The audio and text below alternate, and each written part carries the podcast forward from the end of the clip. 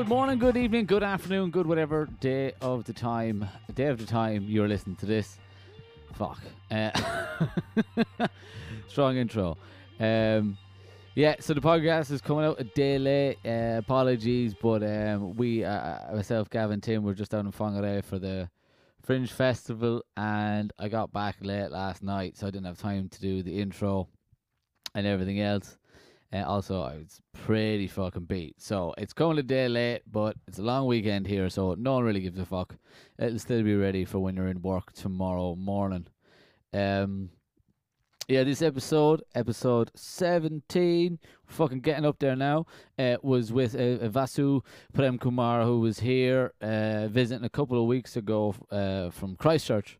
Um, very funny guy. Did, did a couple did a couple of spots when he was here. Did uh, some spots at the Fringe and the Medicine, and with Cartel. Very funny dude. Um, nice to meet him for the first time, and we sat down and had a chat about all things comedy. Um, an interesting kind of uh, jump, deep, well, kind of not not deep dive, but kind of deep, jump into the um the idea of what it is to to to kind of criticize your to trying to separate yourself as in the you know your person and the act who's on stage and how to kind of be able to to to criticize you know your own self without being too um damaging to the to, to your person and to trying to separate the act. Uh, it did sound like we'd smoked quite a lot of weed before this episode, uh, but we hadn't. Um, but it was a lot of fun, um, a lot of lot of fun. And dude, look out for Vasu anywhere coming near you. He's he, he's a very funny dude. Um, the weekend, the we we just did myself, Tim, and Gav did the three absolute legends in Whangarei Fringe. It was the first time there was a Fringe festival there, um, and it was fucking amazing. And three really solid shows. I think we really, I think the last show really was our was our best. We really picked up our kind of our rhythm and our pace and just our delivery and everything and our com- and our comfort. Um, and really showed on the last night. Um, all nights were good, but last night was we were all really fucking cooking. Um, so that was very good. Um, I'm very tired now after doing it, and you know you've learned some lessons that if you are flying back on a Sunday, take the fucking early flight. Just take the early. Do not wait around all day, um, 'cause it was a long fucking day yesterday. So take the early flight, people. Sunday is not for travel. Only early in the morning. It's still kind of technically Saturday then. Um, what else? This week, I've got Newtown Social Club coming up on Friday. Uh, so please tr- tell everyone about that and, and, and- get tickets to it. There's still some left. And doing Saturday night laughs out in the Mayfair in the hut on Saturday night. And that's it for the moment. Also, Lee Alamoana, uh, was supposed to come on the podcast, but I was sick last week and had to cancel.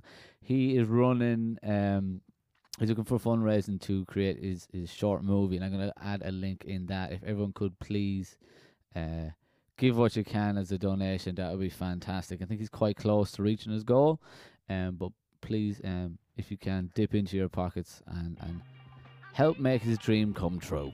Okay. Um, all right, I'm going to leave you now, but look, enjoy the episode. Good luck.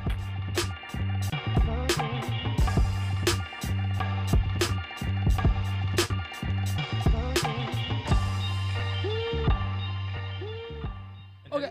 Oh, no, go ahead. No, bring the mic a bit closer. How Yeah. do you uh, yeah. do the video? Like, do you do YouTube? Like, Uh, yeah, so uh, we're.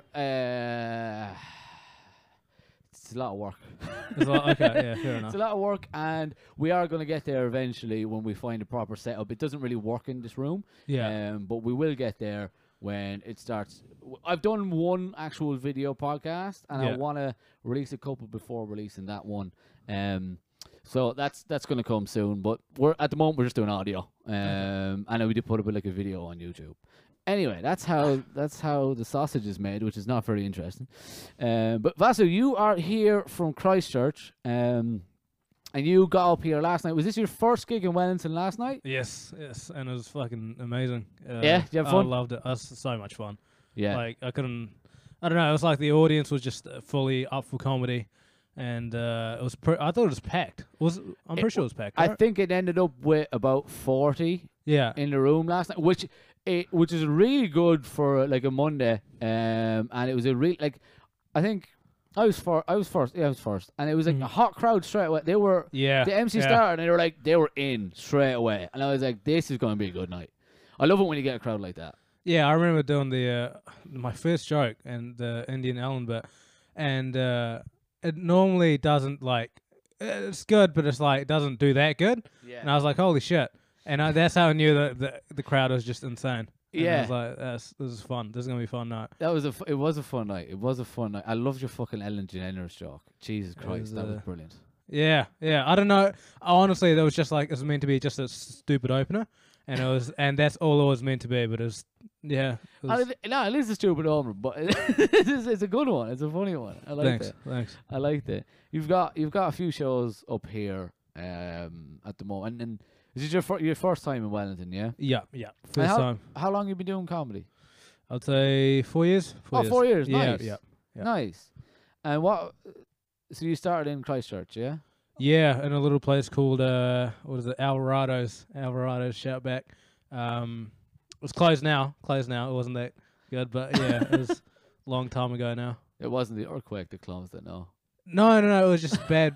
it was just bad uh, circumstances. I think they just didn't have enough revenue, and uh, Yeah. that was it. That was pretty much it. No, we talked about this before that like the podcast started. The Christchurch is a weird city in terms of like it's got a bigger population than Wellington, but it it seems to be so spread out. And it, does do, do do a lot of venues there struggle, or is it, or you know, like is there a lot of venues that kind of open up, do well for like six months, and then just kind of tank after a while, or they're It's it's more like up and down. Like some gigs it's just packed. Some gigs like two people. Some gigs and it just like fluctuates like that drastically. yeah, and I don't know why. I'm hoping now summer people, more people are out and they just walk in. But then that's like the opposite of Wellington, where everyone's out to see comedy, and over there it's just like they see it and they walk in. You know? Yeah, uh, uh, yeah, yeah. You've got you just get the walk ups who Yeah. didn't go out to see comedy.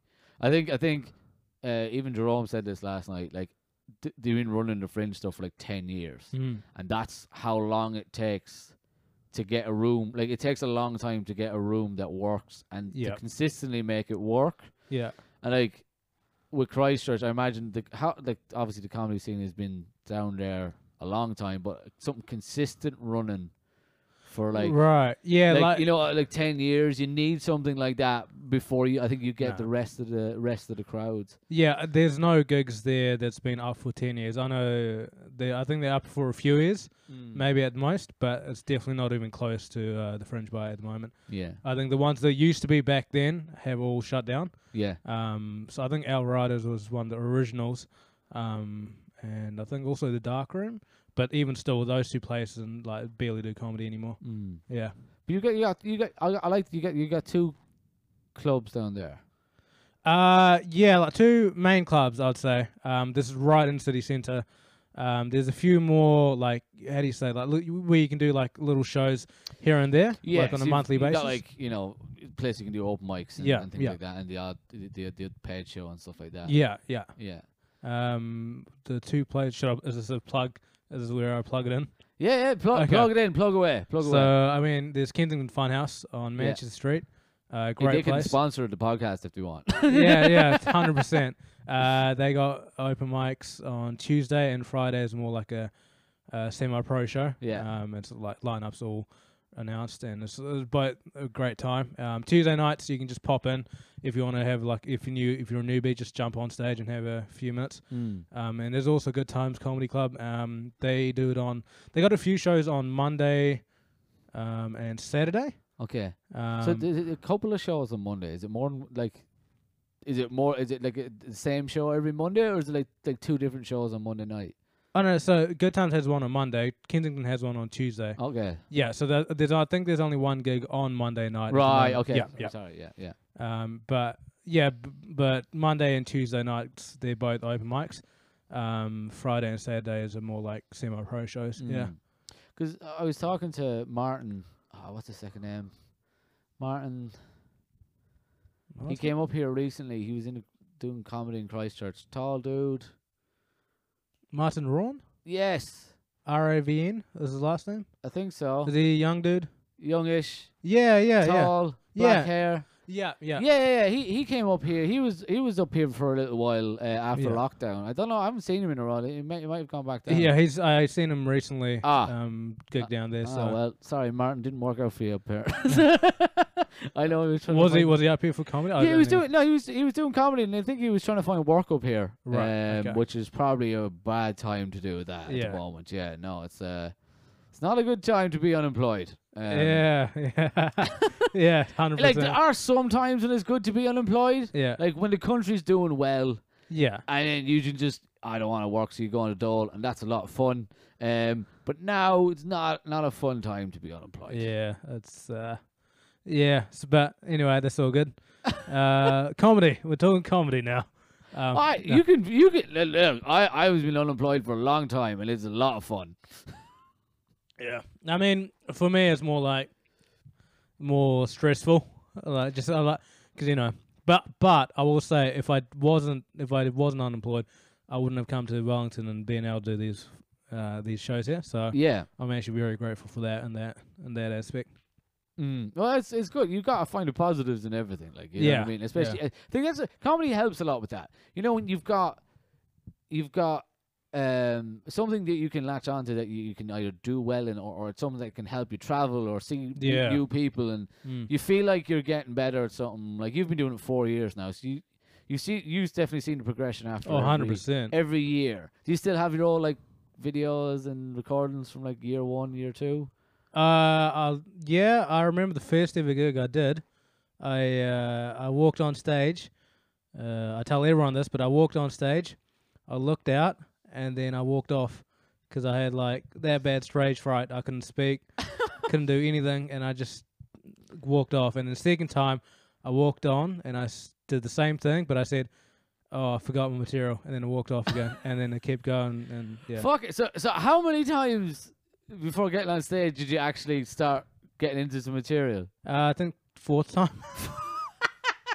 yeah, fourth time. Are you fucking persistent, weren't you? Yeah, it was the fourth time um, before I got on, but I was like dead scared, and How- was just like, How did it go? uh, it was okay. It was okay. I remember the bit. Uh, I was talking about like how pedestrians should be more grateful. The like, cause you know, it's like only thing stopping them from being run over is just a pair of lines, Yeah. and that's it. And um, they should show some gratitude, like some smile or something, or do that little skippy step when they walk past. And um, it was like it was a shitty bit, like, cause I didn't like, cause it was brand new, kind of. Yeah, yeah. but that was the first time I. That's a proper thing, proper bit I done. That you did. yeah, And it took you four times. four times to even get get it out. well, because no one teaches you comedy, like because you mentioned uh, the school Yeah. uh, here Yeah. over there. They didn't have anything like that, at least to, like initially, you know. Um, I- I- so we just had to figure it all out. You gotta figure it out. Yeah, and I think, I think when you when you're in a, like a bigger city, like w- and with a lot of comedy happening, you can just you can watch more comedy. And, Yeah. and you can find you can kind of figure out a way to to start very quick, like quickly. I think what helped what helped me starting was like I was listening to podcasts Yeah, uh, with comedians and stuff like that. So they'd often talk about their first time. But yeah, you go and check out an open mic and see what that was like, and then you go, oh, okay, you know, it's, you know what an open mic is like. It's not, oh yeah, yeah. it's not great, and you go, some are great, most of them, you know, you, there's normally someone who doesn't do great on an open mic, and you go, well, I could do that. That's So, true. Yeah, That's- you, you figure yeah. out that because because before you start comedy, your idea of comedy are like specials yes. and stuff you see online. So you go, okay, um, I'm not that good. How do I get that good? I'm terrible. And you go see Mike and go, oh, it's okay. Other people are terrible too. yes. You figure it out. yeah. Um, now, how like I don't know what you were seeing beforehand, but like normally people talk when they go on stage. So three times, and you're like, no, maybe I'll talk this time. Oh no, no! Again, it's like it was just pure, pure fear. no, I'm fucking fucking with you. Yeah, no, I get it. I get it. I get don't it. I was just like, yeah, it was just pure fear, and I was uh, eventually it came out, and then it got onto a roll, but but then also like then you see all the like insufficiencies and the actual bits and Yeah. like what you're lacking as a comedian, and then you work on then you just like it's You ever go- you ever go- going. you go through like lots of peaks and troughs. Like it's, it's Oh, yeah, it's yeah. A, it's a and it's funny. I just come out of one out of a fucking dive down Mm. where I was just like gigging probably too much and realizing I was at like that low point where I was like I'm just not hitting it Yeah, and um you kind of got to realize you're in that moment and you just got to keep pushing through. yeah. That's, And then you get over and like, oh, that. Wa-. Then you look back and goes, it wasn't even too bad. Even Yeah. though like two weeks ago, you're like, why am I even doing this? Here's the thing. I've heard this a few times, but I've experienced it myself like 100%. But there's a say there's this thing where they say you have to go up on the nights you don't want to go up at all cuz that's the night you'll most likely do like amazing in. And that's like it happened to me as well, but I've heard some of the pro comedians tell that to the new ones. They're like if the night that you don't want to go up, that's when you have to go up. And that's like really good advice, I'd say. I think so. I think the night after you bomb, like after you bomb, you need Yeah. to get on stage like straight away. Yes. That's what you need to do. Yeah. And even if I've never had a bomb back to back. Okay. like well, kind of, but you know, like you know when you've had a real bad fucking night, Yeah. and you're like, okay. What I used to do is I'd stop. Uh, the first time I bombed hard, I'd stop, and I was like, okay, I'm just going to rehearse for two weeks. Yes. And I yeah. did that, and I did well. And I was like, okay, this is what you. You know, once you've had a bad night, you need to reassess, look at everything, look at what you did wrong, and move on. But now I'm like, do bad, and then I just get up on stage straight away and try and tell people to do that as well. Yeah. Um, That that's that's good advice. It's just you have to get back on as soon as possible. that's that's good. I, I like that. Like you know, the night you don't want to do it is the You night you do should it. do it. Yeah. yeah, yeah. yeah. That's um, that's that's it's hard, but it's it's true. I think that's Because it's like, especially sometimes, right? Especially comedians, mm, they have most of them have shitty lives, but it's just like outside of it, you know. And it's like um, most of the time they have all this other shit happening in the background, and they don't want to go on stage, but that's the night they should, because they probably do really good. And it's like, and it also helps them alleviate some of that some of uh, the some of the like I, I, shitty lives. Yeah, you just go up on stage and rant sometimes. Yeah. And even if no one laughs, like, ah, that feels good. Yeah, just just Yeah. letting it out, just sharing it, just sharing how your dog died and all that. Yeah. But There's a lot of that last night. What dog died? With who? Danny, he does a bit about his, he put his dog down. Danny, Danny, Danny. Last guy. Oh, okay, Yeah. yeah, yeah. And funny. Um, but uh, sorry, I derailed you there.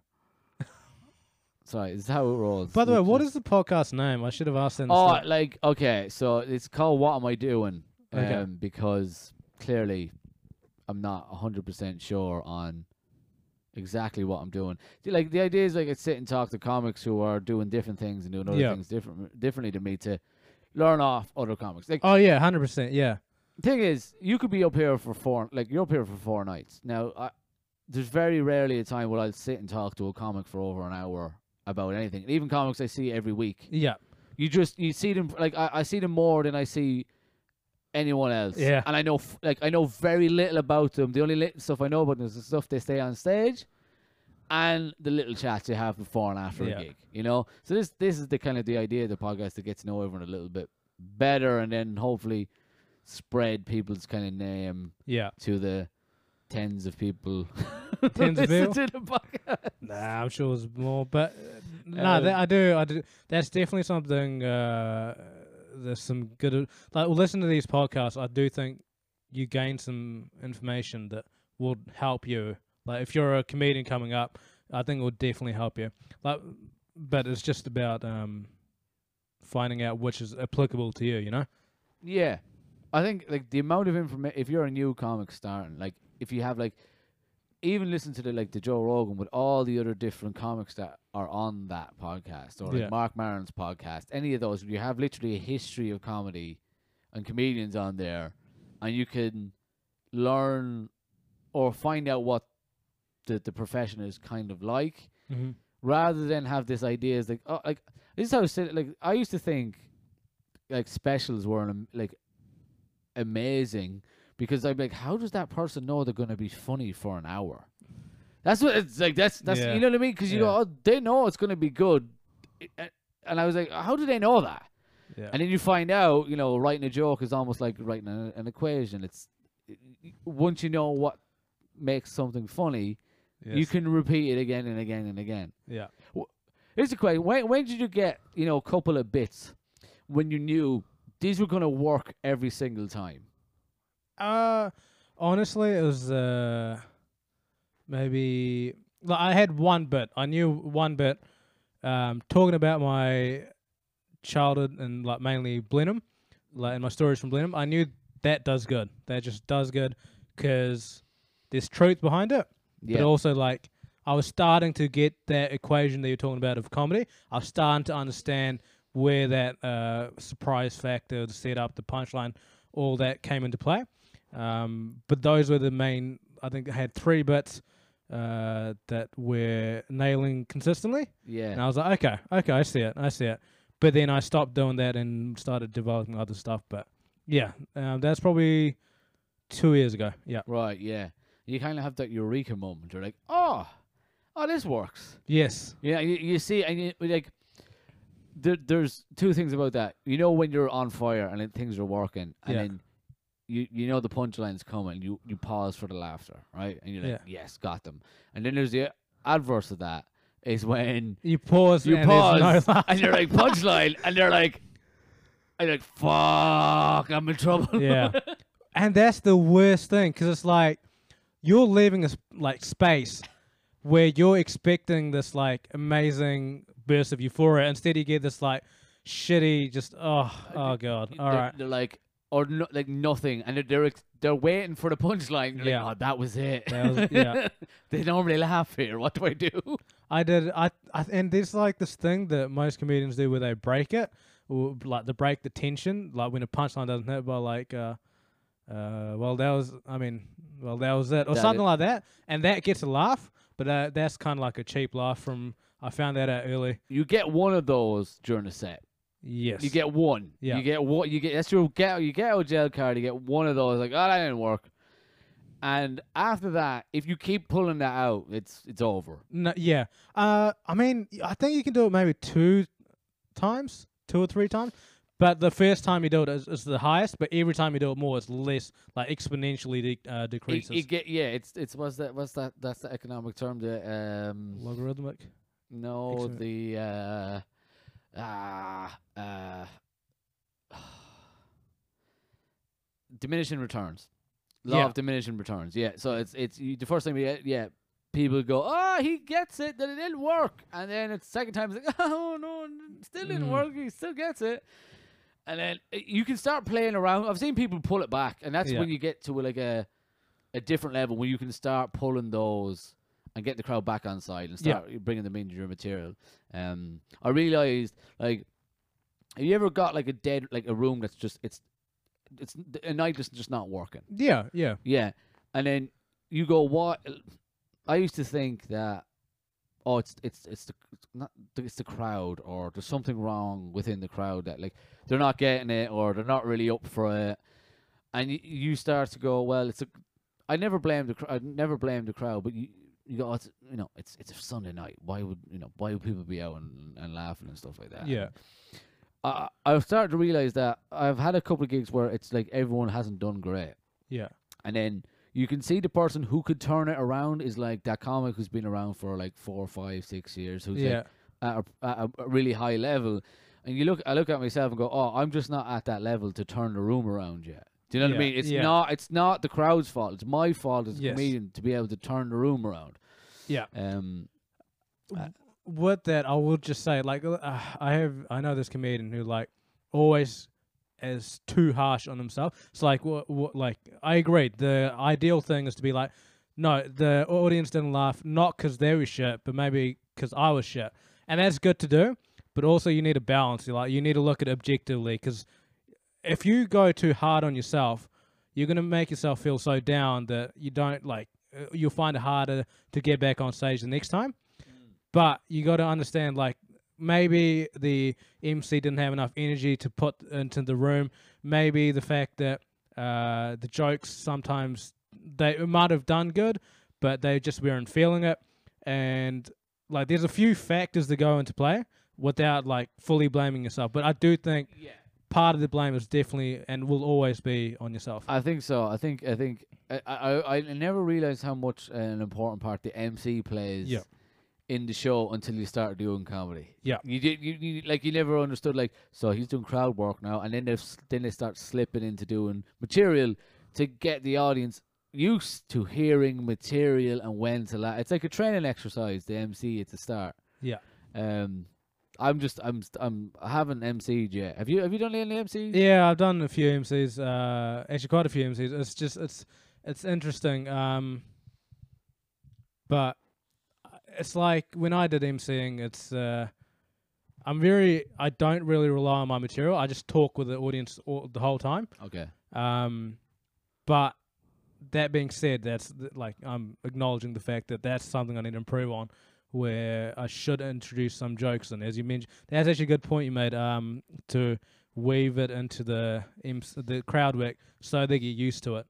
I might actually try that out myself. So, Um, so this is this is something that Jerome when when you know G- Gary Gary Yeah, Sansom, yeah. So he was emceeing a night, and uh, Jerome was sitting beside me, and, and, and Gary was doing his his thing where he starts getting all the crowd on board. He starts naming people's names out, so Yeah. everyone says hello. So you're getting the crowd used to uh uh uh uh, uh I make an action, you respond. yeah, So it's it's that. So you you're creating that line of communication. Then he's like, now watch this. He goes into material. Then Gary go into material, as he's making them used to hearing the rhythm of a joke. So your all your job as the MC, as I understand it, is you wake up the room by talking to people, mm-hmm. and then you kind of settle people in. You get a few laughs from crowd work.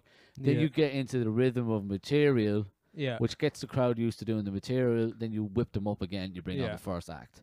Yes, that's kind of the ri- that's the rhythm of it. I- yeah, and then depending on who's on in the second half you then as the mc will go okay i need to do mo- like in, in the medicine right? So there's Yeah. a crowd work spot. Yeah, but you can only do crowd work you're not allowed to do material. So the mc before that it's if, so it's first spot after the break. So the mc won't do any crowd work it's Oh, yeah. only material yes. so it's funny, like you, you know, some shows are structured like that. Um, I find it interesting how the MC weaves that that that job. It's a very important job. It's a very good skill. When you see a good good MC, Yeah. you're like, fucking hell, that's like really good. the the times I done really good was when I actually incorporated that. Like I was doing crowd work and jokes and crowd work and jokes. Um, and those times I did really good. But uh, that's like something I picked up on much later. Like that's like uh, ten percent of the time I did that. The rest of the time I don't know why I was doing good, and so I was just like making the mistake of doing all crowd work and uh, not doing any material in between. Yeah, and and that's that's the thing about comedy. Sometimes you need someone who's like you need people who are better than you around Yeah. you Yeah, to be like, oh, this is why this is going. You need to try this. And it's funny in comedy when you're, say, like you're saying, you're doing you're doing MCing and you don't know why it's not going well, yeah, and you're like, what am I doing differently? You're not at a level to even to pick out what you're doing wrong. exactly. Yes, And I, that's the thing. Like that's you need someone better than you to actually point that out. yeah, and, and someone who actually is better than you. and doesn't just think they are. Oh, right. yeah, okay, yeah. yeah. Uh, yeah, yeah. There's a few people who just you get like, that unsolicited advice. Yeah. And Yeah, it's- love that. I I love giving it out. I I I- I'm always I always do it. Always do it. I'm Yeah. like, this is what you should do, and I tell I tell people, you can tell me to fuck off. I don't I don't mind. Yeah. You know what I mean? But um, it's fun. I, I I just like I like I like giving out advice, but it's like I don't like you don't I don't care if you don't you know. I, Yeah, um, because like I mean, we're only saying it because from our perspective, we're just trying to help you. But obviously, they don't like they wouldn't necessarily want it. Like they should take a like whenever someone gives you advice, you should also like always consider who's giving it to you and see if that's actually applicable from your from your standpoint. Uh, Well, it's this is what I say about advice I get from comedians. I'm like, I let every single comedian give me advice so I can figure out who's good and who's not. Okay. Yeah. All right. Yeah.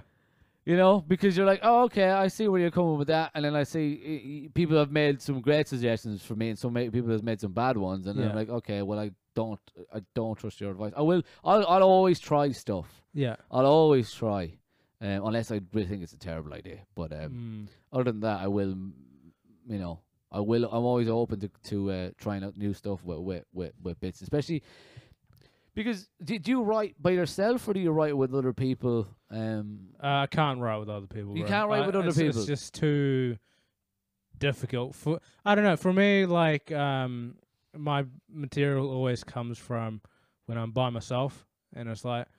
But I was thinking about it just before I walked in here. Actually, it's like most comedians don't like being by themselves because they just hate. Like most comedians don't. They hate themselves, and uh, but that's also the same requirement for some of them to come up with material. So it's like uh, almost, uh, yeah, it's just like a painful process. you've got to dance with the devil a little bit. yeah, You know, like uh, you know, you got to dance with the devil a little bit, um, and it, it's sometimes writing stuff that you think or that goes through your head. Like I found sometimes I don't even write jokes; I just write, Mm. and it's like it's almost like a fucking diary.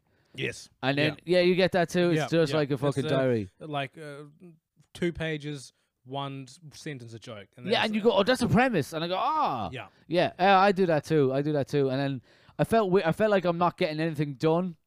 Cause you're just writing like uh, Yeah. today was a tough day. do you know what I mean? You're like you're like oh I wish I could do this, and then after ten minutes of that you get this. What about bananas? And then you go off on a fucking thing about that. Do you know what I mean? yeah. Your partner finds that out. It's like, what the fuck is this? Is this a diary? Oh like, yeah, like no, yeah. no. You're like no.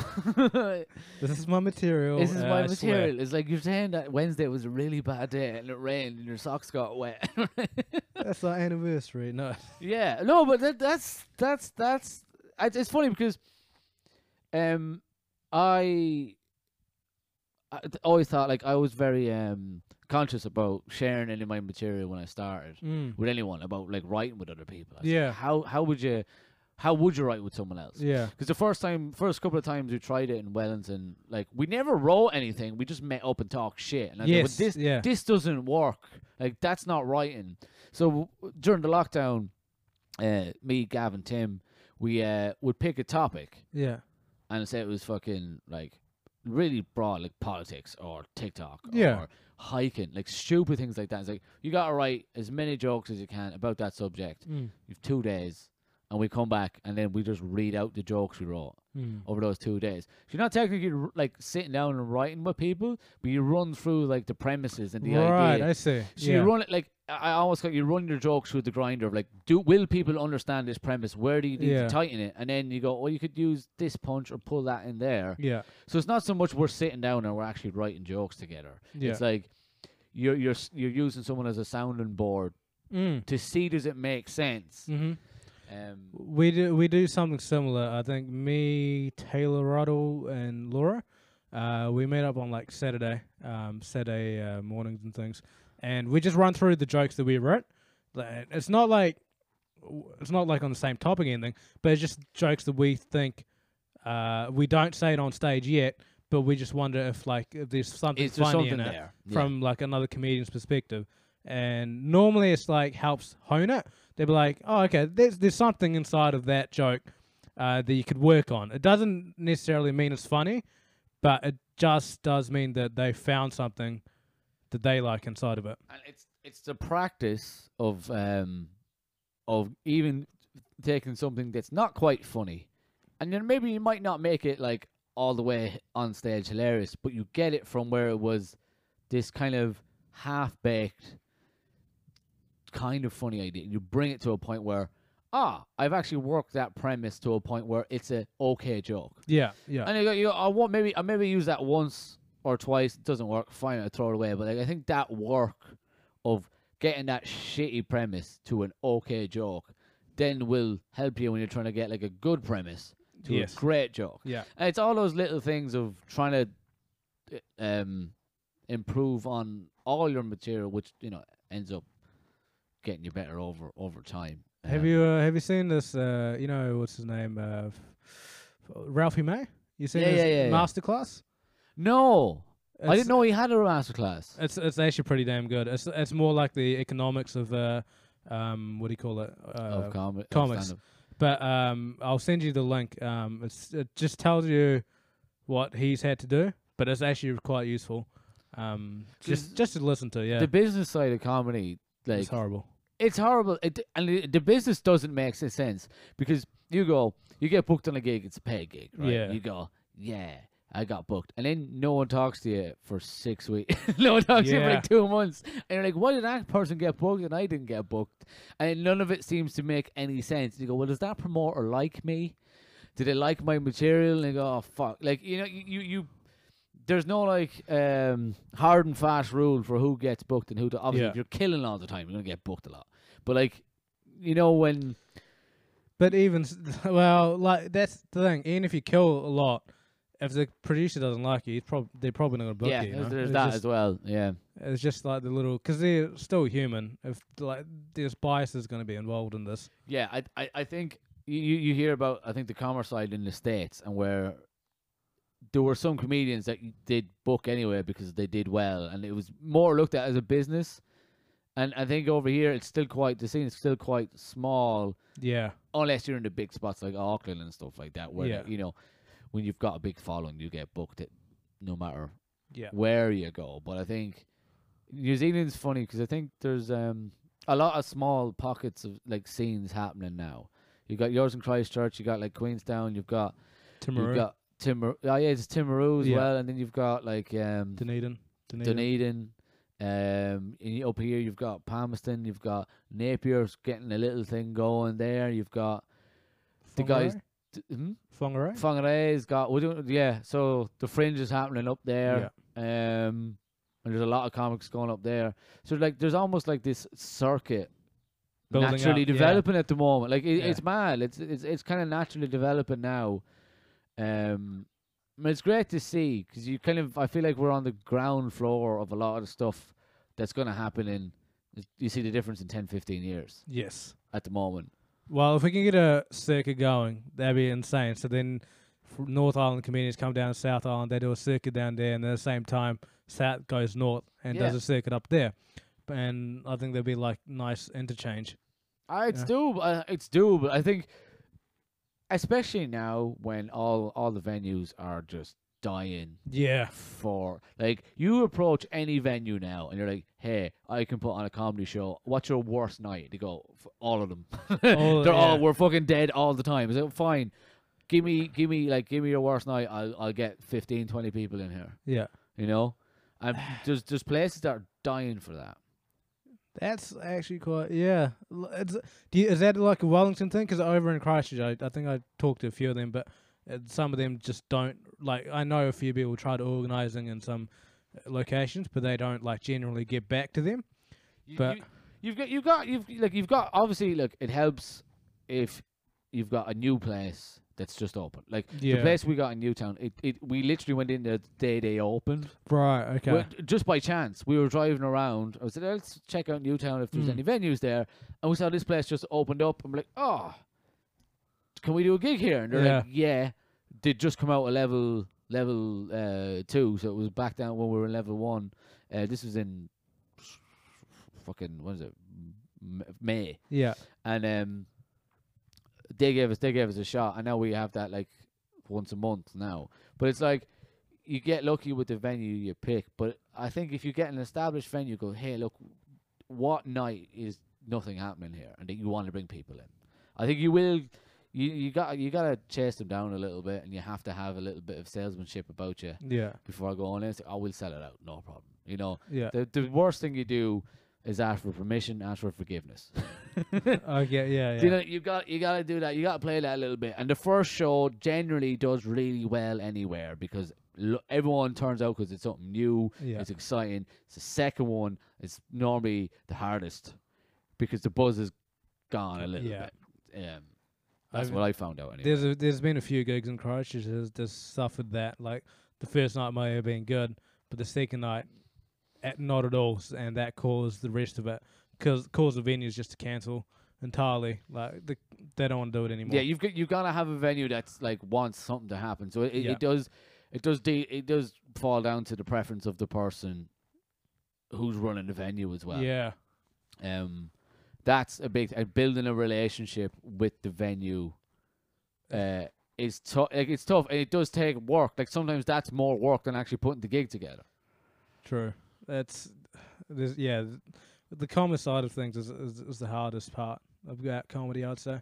Um, actually being able to make a living out of it. That's Yeah, it's tough. It's it's really tough because you, you know I, I think it's it, it's tough here as well because unless you're in Auckland or touring cons- constantly and going back and forth to Australia, I think it's very hard to make a full time living here. yeah.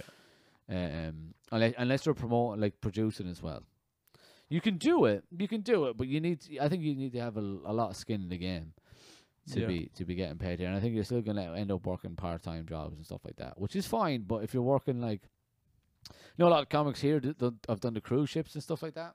Have they? Yeah, yeah. Well, not anymore. Yeah. oh yeah. not anymore. But uh, back in the day, like you, you could get work on the cruise ships and stuff like that. Just one of the is comedians is still stuck on the on board. On board on the uh, fucking cruise killing, just coming up with Yeah. new material all the time. That'd be sick. That'd be so good. I, it's it's doable. I think now at the moment we're the only place in the world that is a free reign of comedy. Um, So that's inter- it's interesting to see what's going to happen in like say like six seven years after you've gotten this kind of because there's a boom in, in, in comedy happening in New Zealand at the Yeah. moment. I'd say there's just so many shows happening all the time, and you've got so many more people sticking around to do comedy. Now a lot of them in a year probably won't still be around. You know what I mean? Like you, know, you, Mm. you with anything, you get people who try it out for about a year, two years, and they, and they drop off. Yeah. But at the moment during the boom, there's loads of comics around, um, and it's interesting to see what the fallout of that being like six or seven years when you've got this huge boom of comedy happening right now. When there's loads of gigs happening, and we're the only place in the world that's had like a six, seven, eight month head start on everywhere else. Where everything is everywhere's slowly starting again. Yeah. we're kind of in full force. Be interesting to see what comes out of that in another, you know, couple of years, or Well- if anything does.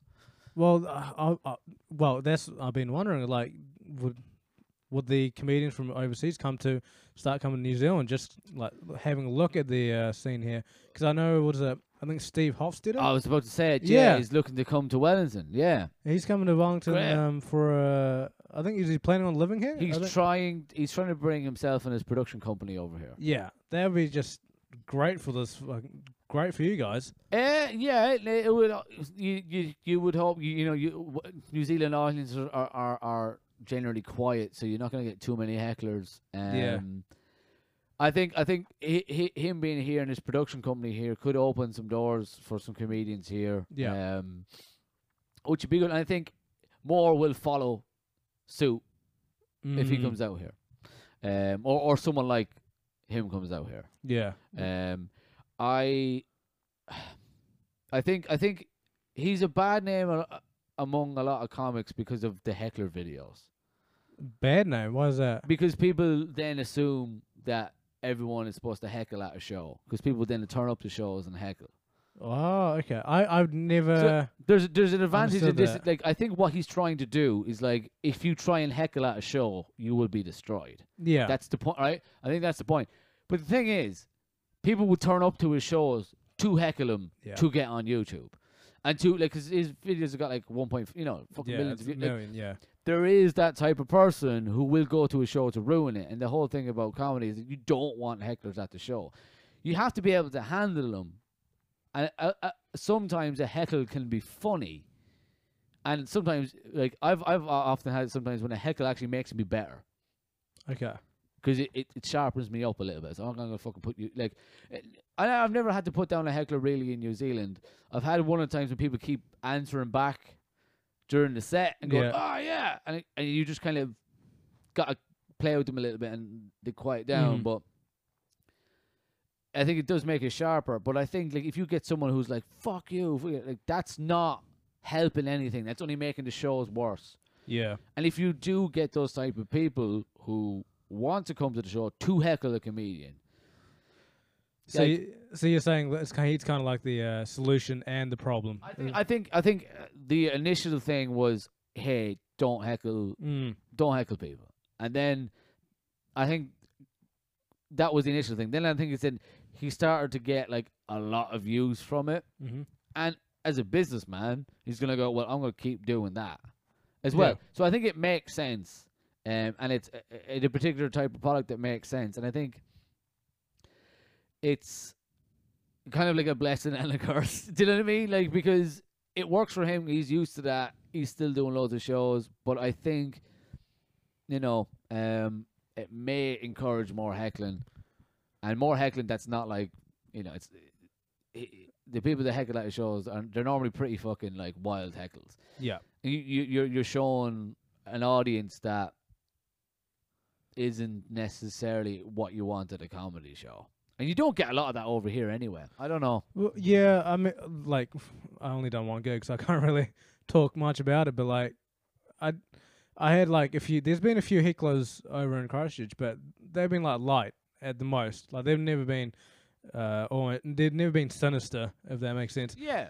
They just wanted to have a good time. They were speaking up, and you told them to be quiet a few times, and that's about it. Uh, but the worst ones are like when they're drunk, and, that's a bit more hard. That's a bit harder because even if you destroy them, everyone's laughing at them. They're still not aware of it, and then they're like still pe- keep piping up. So it's not like you. Then you kind of got to really Yeah, and it, sma- d- demolish them. and you've got to how how far is too far to go Yeah. with a heckler because if they're not getting it, like it's not. And also, it like the show has changed now. Mhm. The show is now about the heckler, or you what you do like. So you try and go back into your material. It's fair. Like, look, it's what it's what we do. So you just got to get used to it. But it's Yeah. like the less of that, the better.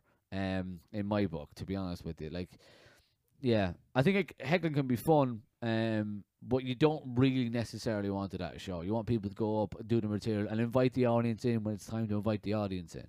You know, if you don't like it, leave. That's pretty much it. Yeah, like that's uh, that. But but I think if if he was to come here, or a comic of his stature was to come here, I think it would be very good. He'd probably st- maybe live in Wellington, but spend all of his time gigging in Auckland. So know, Yeah. you never know. That will hopefully it does tours because if he does like circuits around the North Island and South Island, then there would be a lot of opportunities for maybe I don't know people who want to open for him. You know? He gigged here last year yeah, yeah. Uh, in last uh, the establishment. It, it was established in a residence bar upstairs. Uh, he came to Christchurch as well. Um, Yeah, so he did a show here, and I think it was in. I I did an open mic on the night, so I didn't go.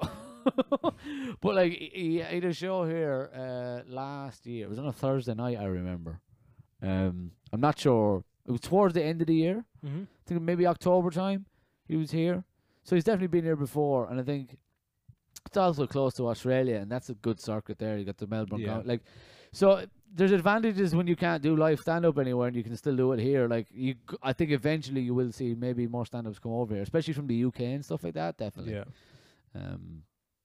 but I was actually going to ask you, like, you know, like I always ask this, but when, um, what got you into comedy? Like, I'll, I'll say, sorry, who were you like look watching the most, and thought to yourself like, that's something I could see myself doing, or that's something I would like to actually do. So do you want? To, okay. So there is. There's a person that made me understand what comedy was. Was when I was I think seven or eight. It's quite young, and I was allowed to go to the video store and pick out a video. Yeah. And I picked out Eddie Murphy Raw. Oh, nice. All right. Yeah. So I was like eight, and I stuck it in, and I, I didn't like put in the VHS thing. I started it up and went, "What? This isn't a movie." Because I was used to, I thought it would be like Beverly Hill Cops or some shit. Yeah. Do you know what I mean? Yeah. And I was like, "Oh, he's just been on stage being funny." And I was like, "Didn't know that existed," and that's a ba- holy baptism. Watching that when you're like eight, or I think it was about eight. And that's what made me like. And then I started watching Richard Pryor from when I was like nine Yeah. and Richard Pryor, George Carlin, all those like comics when I was really young, and I've always wanted to do. I've al- like since since then it was always been something in my head I wanted to do. What made me, I think, when more specials started coming out on Netflix, Okay. Yeah. like Yeah. early two, so 2010, 2011 Mm. was like okay, I, I need to, I want to. Tr- it was in the back of your head. I want to try this. I want to try this. Yeah. Uh, but I've always wanted to do it. I think I remember being in college and trying out bits on people.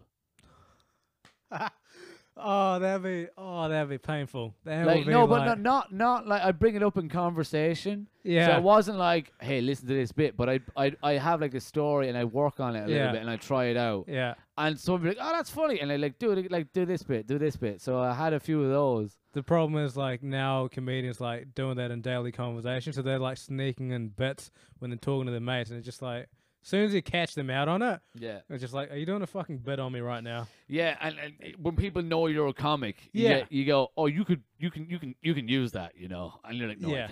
I can't. We don't want to use it regardless. It's just what, what about you then? What, what got you, what got you into it? Who, who Um, got you into it? who got me into it. Uh, definitely like Dave Chappelle, hundred percent Dave Chappelle. Mm, yeah, I I fuck with him a lot. He's he's one of my one of my faves. The- Sorry, he's my fave. Um, but I think I was just.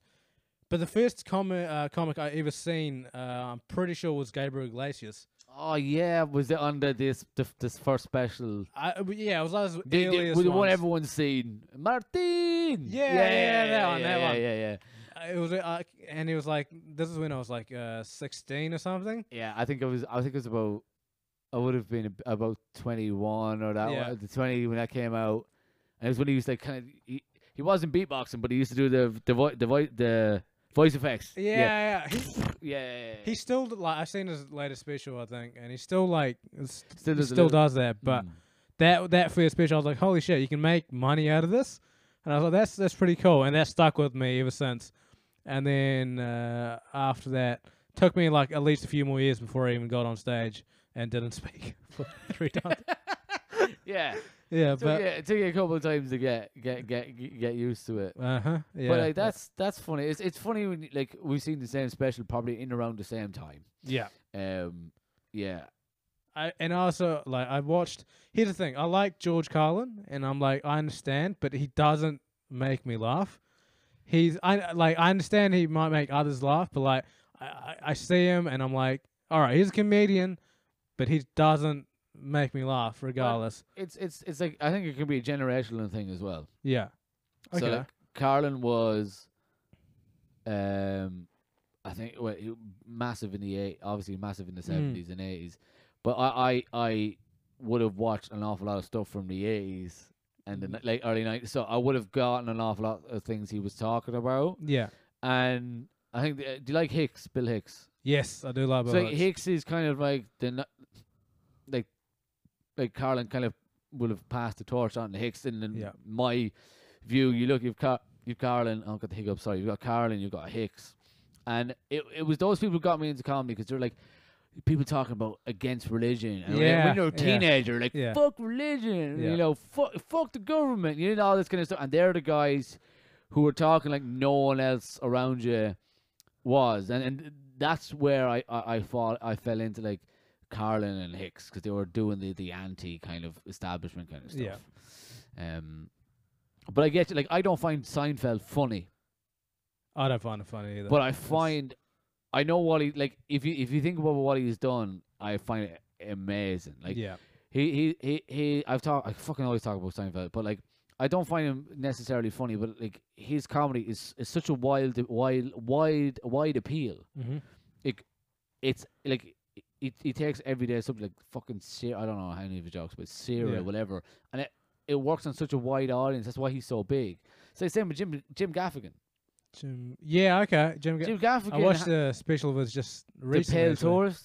Uh, it's the newest one on. Oh, it was just on, on Amazon Prime. So he's released two on Amazon Prime Yeah. recently, um, and he's the couple on Netflix. mhm.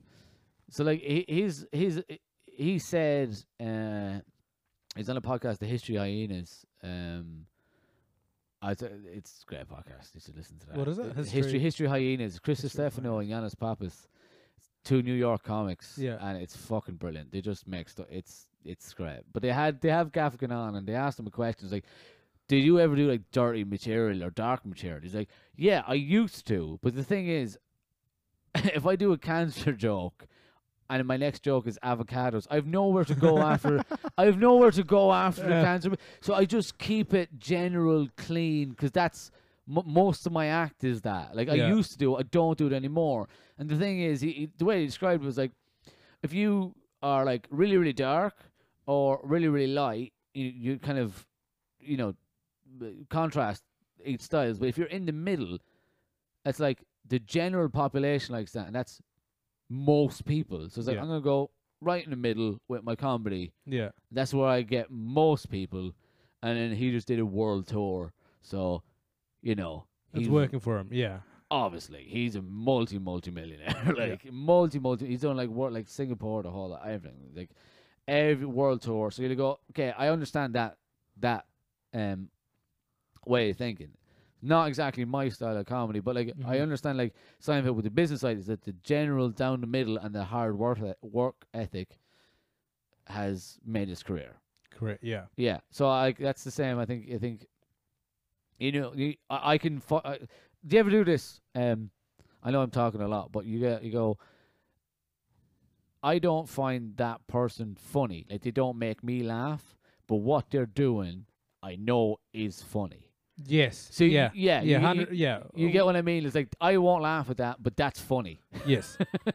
That's oh, I see it in a lot of comedians. Like I see a lot of comedians in New Zealand, like who's like I mean like pro comedians I should say, like uh, go through the same thing. They don't make me laugh, but I do understand how they're able to sell out shows, and I know it's working, and I know it's actually funny Yeah. for like the general population. Oh, I, but you go, you go. That's funny. It's not Yeah. my humor, but that is funny. Yes. You, you this is the this this this construct of what is funny and what makes you laugh are very like very different. thing. As a comic, you can kind of break down things of, you know, What's funny, what's funny. I think that is funny. but that won't make you laugh. that won't make necessarily. me laugh. But it, but you know, you, you can go, oh, you know, you, that joke, I the setup punchline. That's that's funny, but it's not.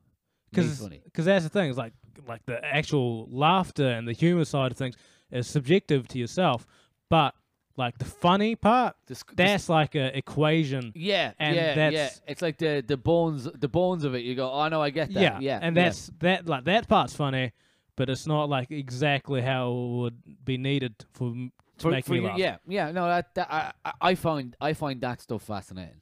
Yeah. I find that like the, the nuts and bolts. That's not the, the the fucking skeleton. The nuts and bolts of comedy. When you've got like the equation, like where you can figure out, okay, ba ba ba ba. That's where the laugh is. You know, when you figure that out with the rhythm, you go, oh fuck, this is.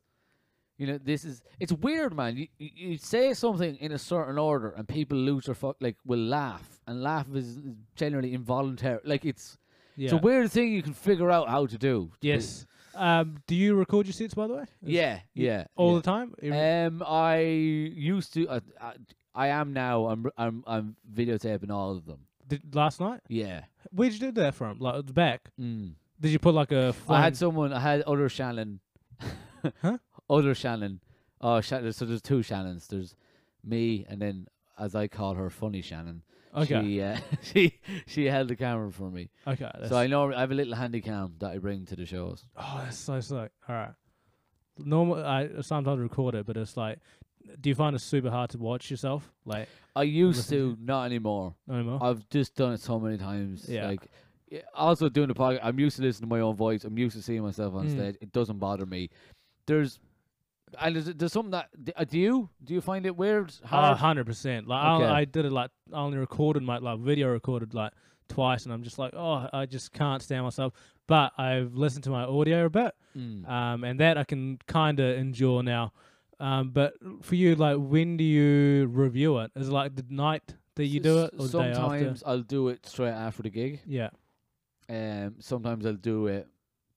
I haven't had a chance to look at last night. I look at it probably tonight Yeah. or maybe at the weekend, and then I can, or before I go back on stage, I look Okay, at it and go, oh, okay, I need to do that, that, that, that. And sometimes I look at an older bit if I can't remember it, and look at it. I'm like, ah, oh yeah, that's how that joke's go, joke goes, and then try it out again. Okay. So there's there's something I've got. I've got. I was reading a book uh, called The War of Art.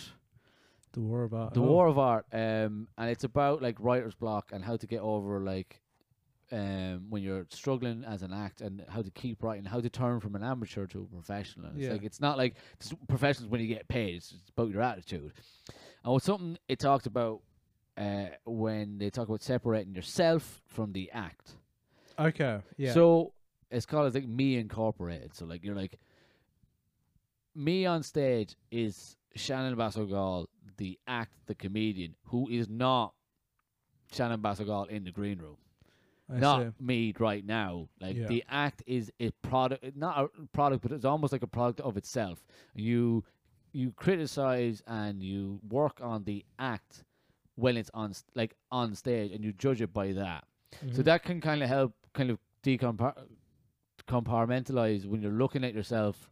makes it easier. It's not me; it's Mhm. the act that's Yeah. on stage. And then when you listen to yourself, you go, okay, that needs to change. And that's Mhm. the act. It's not yourself. So you're not Yeah. kind of like, oh, hey, you're not cringe, cringing Yes, at listening yeah. to yourself. You're looking, oh, I'm listening to the act. Yeah. And uh, that has helped me get over that. Yep.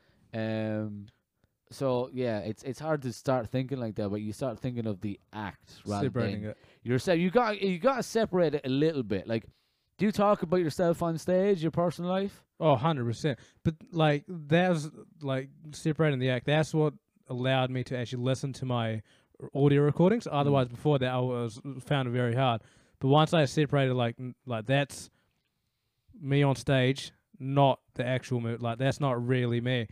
And when one uh, once I was able to do that, it was made the made me actually find the parts that didn't work, like from a comedic tra- uh, standpoint, Mm. not instead of like a personal abuse of values or not like a personal abuse of uh, uh like oh You're this fucking yourself, like this- this- yourself. you stupid piece of shit. I can't believe you fucking said that. Yeah. You kind of uh, you're able to stop saying that about yourself and be like, all right, okay. So that just the timing was off there, and I just did this tiny action that threw it uh, threw the person uh, and threw the audience in a different direction as to the punchline was, and things like that. Mm. But that's I do I understand where you come from with that. I think with the video as well, you can pick up things Mhm. that you you never would have picked up before, like stuff when you're you're not. I remember I was doing a gig recently, and for some reason, I kept looking up.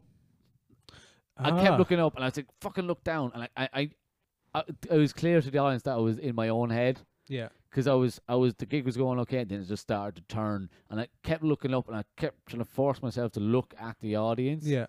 and it was like that. There was a lot of little things, that, like small, minute details that coming to get that all came together, that made me, you know, not have a good night.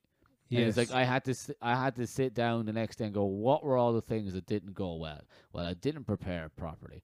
I didn't do this. I just assumed I'd be Mhm. fine with this this and like when I got onto the stage, I was like I was weird about where I stood and all these kind of things like why did I do all of those things and you had to separate each single little thing out and go okay well that was you know that's on you for doing Yeah. that but you got it's you criticize the very very small things that, that that you can change to make a difference the next time.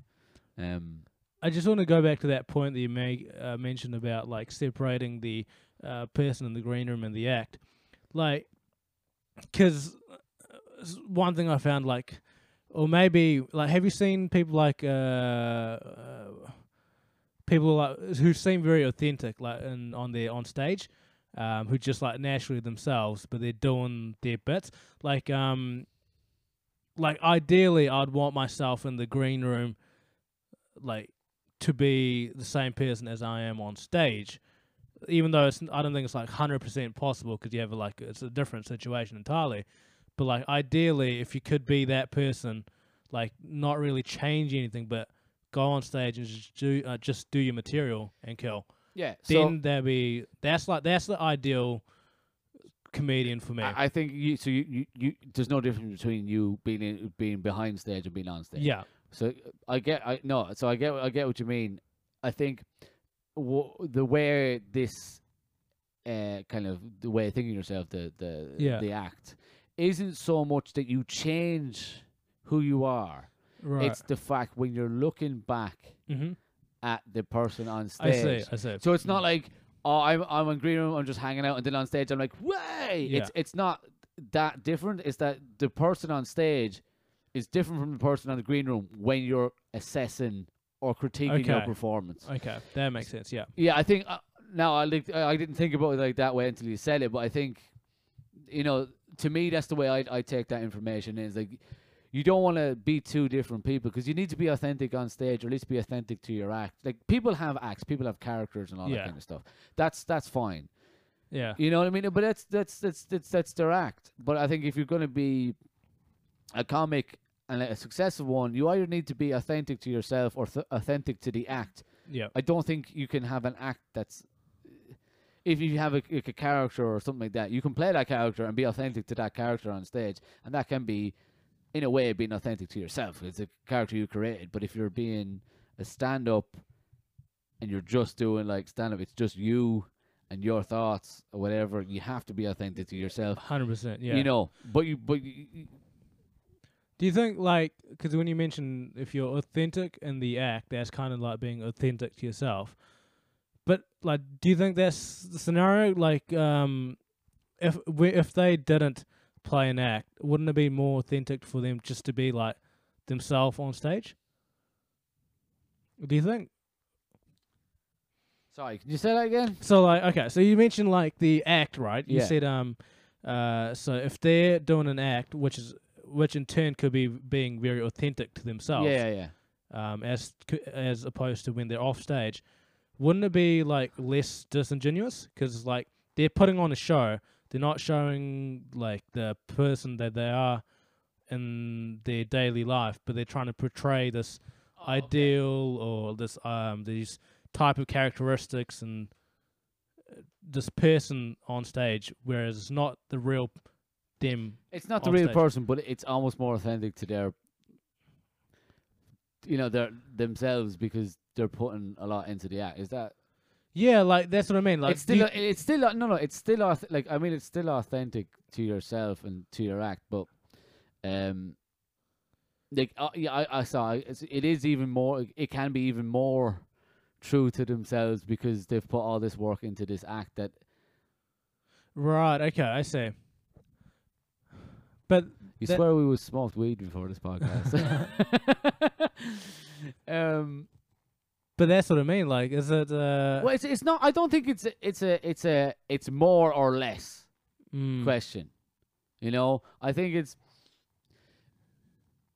you can you only know what is is really you know uh, gonna work for yourself as a Mhm. performer. mhm. Um, and I think the best way to do that is to just be as much of yourself Yeah. as you can allow that to be. yeah. Now that c- sometimes people being more themselves means they're doing an act.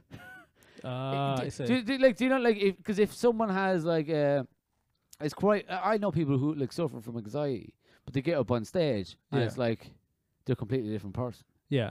You know, they, they they get really nervous, very anxious, Yeah. but they're like, "Oh, I do stand up comedy." He goes, "That doesn't seem like it's something you should do." Yeah. Do, you- do you know like wait? He's like, "No, no." When I go into a comedy, it's a different. Do you do you have that? That's do you? that's me, bro. I sw- it's hundred percent me.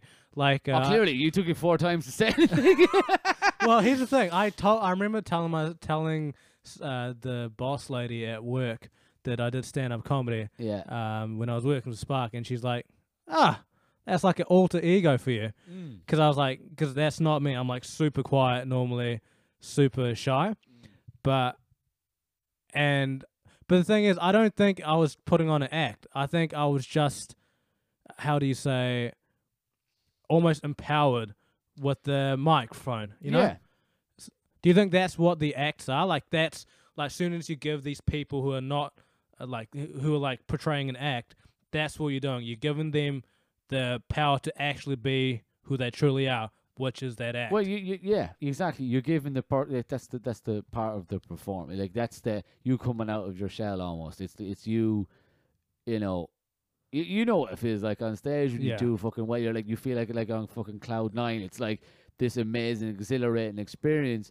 And sometimes people need, say, maybe the the uh, the the pressure.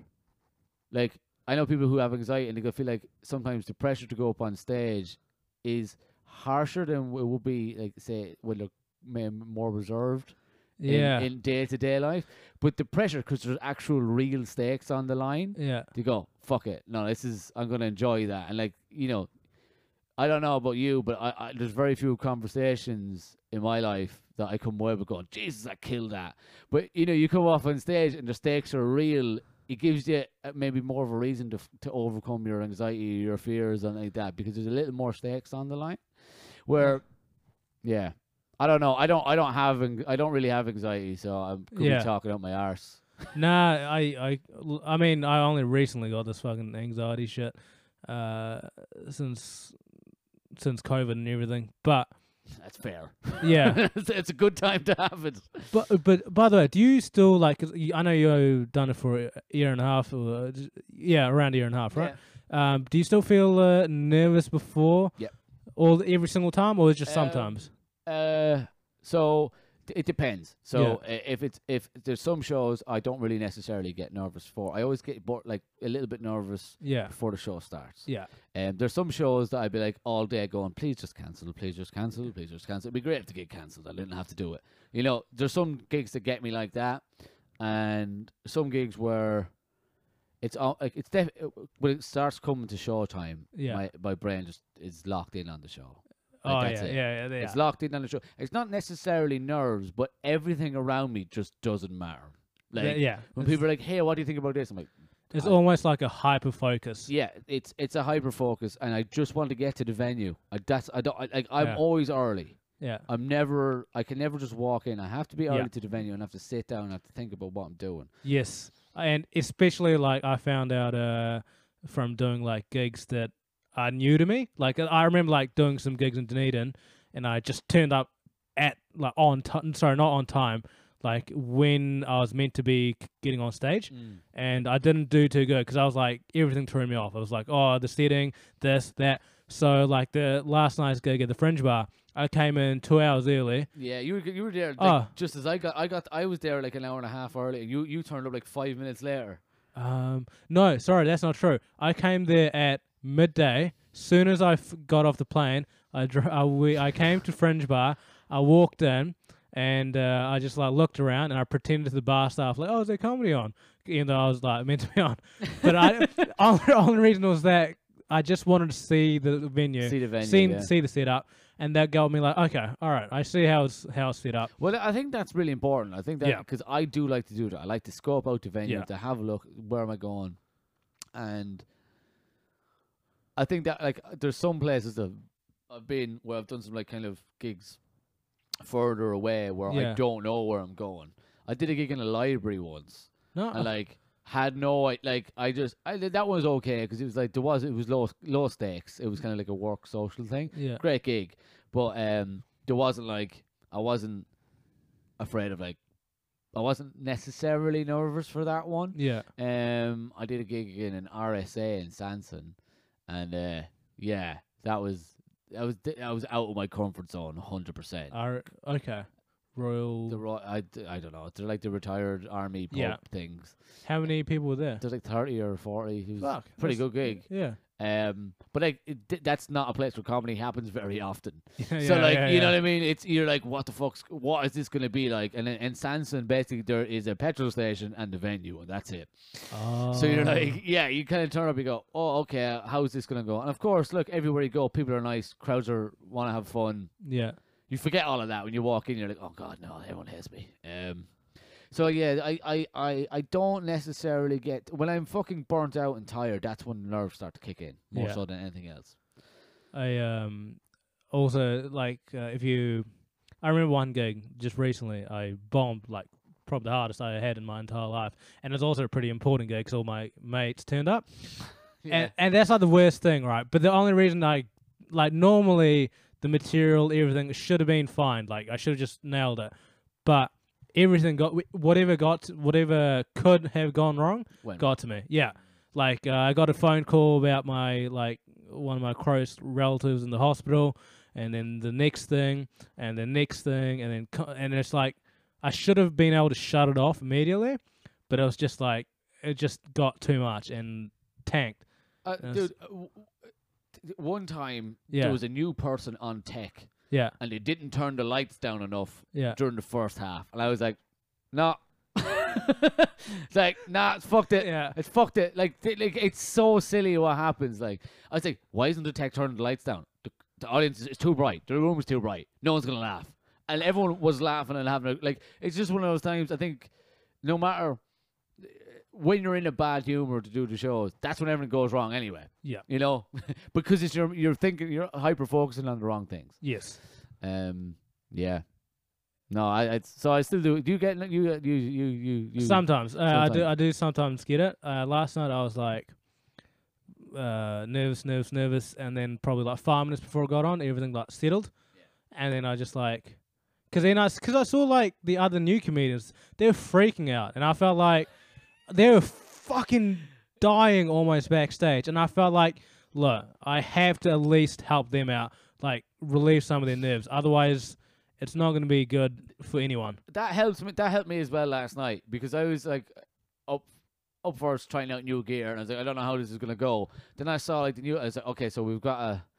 How you doing, lads? Yeah, yeah. It's gonna be fine. You just gotta have fun, do Yeah. all of this, and inside I'm like, oh fuck, oh fuck, oh fuck, oh fuck, oh fuck. But you got- Yeah. you got- but I think that that helps you though, doesn't it? When you try and help someone out behind stage, behind behind the green room, you talk to them, goes, you know, you know, what, just do this, or Yeah. you know, relax. It's gonna be fun. They're a great audience. because it's almost like as much as you're trying to help them out, you're, You're also helping You're, yourself you're out. helping yourself. Yeah, yeah, yeah. You know, but like you're you're like you'll be fine, and secretly inside like, all right, I'll be fine. I'll be else- like, you'll be fine. But you know, if I'm fine, I don't really care what happens to you. Yeah, it's- the show can go shit, and you can have the worst first set, but you know if I'm okay, that's, yeah, if that's I the- do okay, it's fine. Yeah. You know what I mean? You know, the, the the first your first run doesn't really matter. But no, everyone was yeah, go ahead. Oh no, no, sorry, go. Uh, No. sorry, uh, I was just going to ask you, how do you find about openers, like op- sorry, opening spots, the bullet spots, bullet spots? So I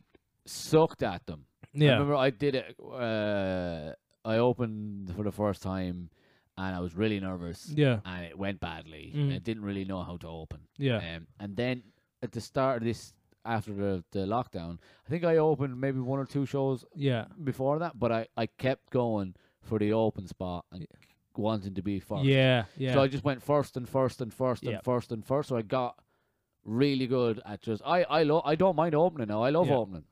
I uh, I found that uh, it's probably I think like that's now that I think about it, probably the two hardest spots in a show is the MC and also the f- opening act, The bullet- and, and everything else follows is kind of reliant on those two. The like it's called the bullet spot Yeah. for a reason. Yeah. You oh yeah, you you just got to take it. you're taking a bullet, and I think what's what's good about the bullet spot is it it, it gets you uh it gets you sharper, but also it, it, it makes you understand the running of a night as well because Mhm.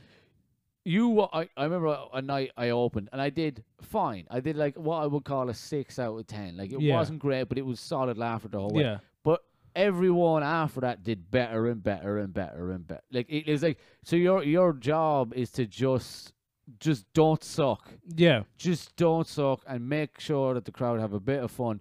And then, you know, um you get to the point where you want to like start doing really, like come out strong opening really strong. Mhm. Um I've, I haven't quite got there yet, but I'm that's get- that's when you know you're good. yeah, Like, we can open out like last night was good, but I think the the audience was very hot last night. Yeah, they were yeah. ve- like there was when I was was like uh, uh, those bits worked last night. They were new, but you know Yeah. the audience were fucking up for it before anyone got on stage. Yeah. which is great, and it gave all that life. But like, you know, um, I, I want to open like a pro show yeah, first and then do well from Yeah. there. That's that's when you really want to know like what you, how you're, where you can like, um, measure yourself basically. So when's your next pro show? Oh well, uh, the October, the thirteenth, seventeenth, seventeenth, I think.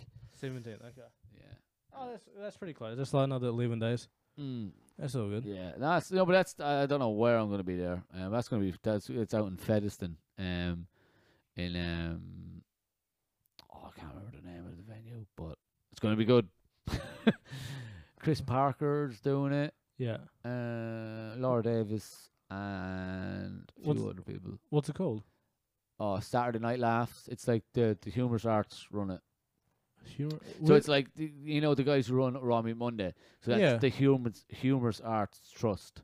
So they are putting on shows like further f- further away from. out. s- Yeah, so like they do in Upper Hutt on like once a month every Saturday. I think they do this one in Featherston. I think this is the second one Yeah. they had. They had they're having, so we'll see how that goes. So yeah, no, that's gonna be it's gonna be fun. Um, right, we've done about an hour and fifteen, which is pretty good. Okay, yeah. um, what are you doing this? You're doing a couple of shows this week. Yeah. Uh, oh, it's time for plugs. All right. Uh, Well, actually, do you know what? The, po- you already done the gigs before the podcast comes out, so yeah, I was gonna say yeah, like by look, the time it doesn't really matter. it comes out. What uh, we can get you on social media anywhere? Where can we get Uh, you? yeah, add me on uh, Facebook. Uh, I'm open to all Facebook friends. Um, and Don't yeah. I Don't, no, oh, do you think? Ah, No, that's fine. Yeah, I don't know who's gonna listen to. Yeah, this. but you probably are already friends with all of them. Um, Okay.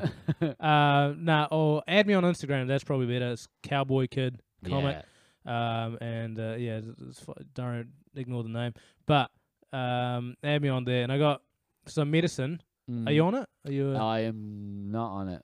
Okay. Uh, medicine's tomorrow night at seven. Yeah, Um, and uh, cabin club I need to go to on Thursday. Um, Circus Bar. Circus Bar. Is it Yeah. Circus Bar? Yeah. Okay, Circus Bar. Uh, I need to go to on Thursday as well. Um, and then I'm to fly back to Christchurch and do a Kensington Funhouse Friday. Um, Oh, this Friday. yeah, Oh, you've yeah. got got a good week, man. That's like a Monday, Wednesday, Thursday, and then flying back Friday. yeah, yeah. Um, and so that should pretty much top it all off. That's a good. That's a good week, man. That's a good. That's a nice week. That's a nice week. well, yeah, like I mean, I came up here just so I can, uh, you know, put my foot on the door for Wellington. Really, I think it's uh, It's good. It's good to see. It's good to see. I like. I like. I like to see people doing that, and um, I need to do more of that myself. I need to get down south. I need yeah. to go, like if you come down, just hit me up, and there's plenty, there's fucking heaps of spots. Cool. Well, all right. We'll leave it there. Um, all these gigs would have happened by the time the podcast came out. But thank you very much for coming on, Vasu. It's been an absolute pleasure. And Thanks for having me. yeah, cheers, man. Bye bye. See ya. bye.